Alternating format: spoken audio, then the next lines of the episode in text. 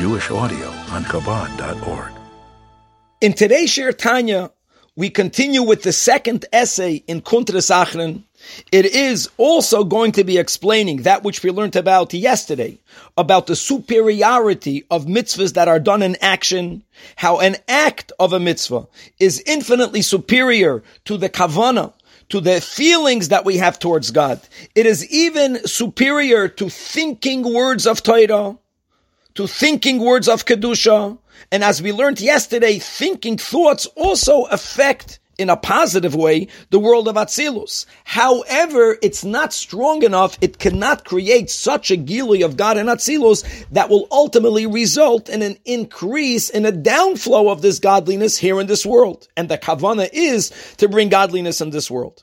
So let's get the words. What will indeed enable Kedusha, godliness, Elokus, to calm down?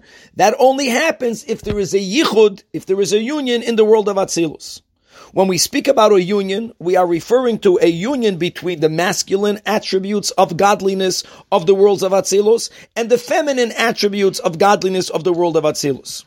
And so therefore, let's just get the right wording. When a Yid thinks words of Torah, when a Yid feels for God, Ahava and Yira, it does not create a yichud.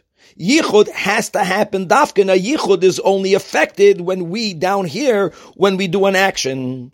And why is that? Says the Alter Rebbe that the highest level of yichud, the highest level of union between the masculine and the feminine is only when that union is initiated by the feminine.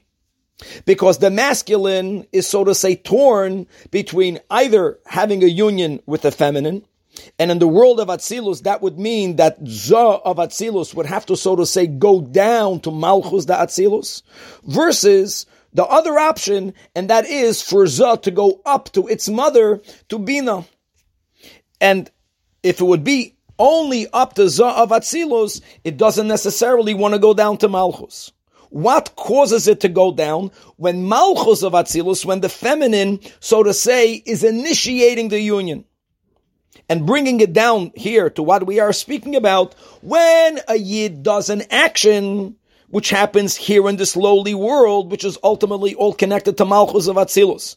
Because the entire creation comes through Malchus the Atzilus. So now that we began through an action we initiated, this will affect the highest level of Yichud. Panim al Panim from Zah to Malchus.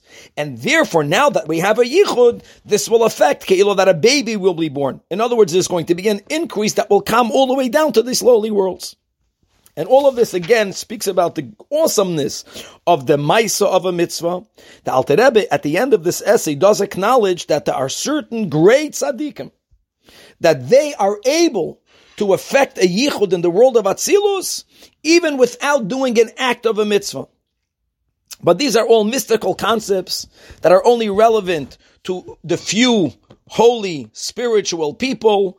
But every single yid, people on our level, every time we do a mitzvah, as long as that mitzvah is being done in action, whether it is an act of tzedakah, or when it comes to davening and to learning Torah, the action of the mitzvah is saying the words, we always create a yichud in Atzilus, and every time we do that, not only is it great for the world of Atzilus, because now you have a union over there, but this will bring down a greater level of Kedusha, a greater level of Elokus.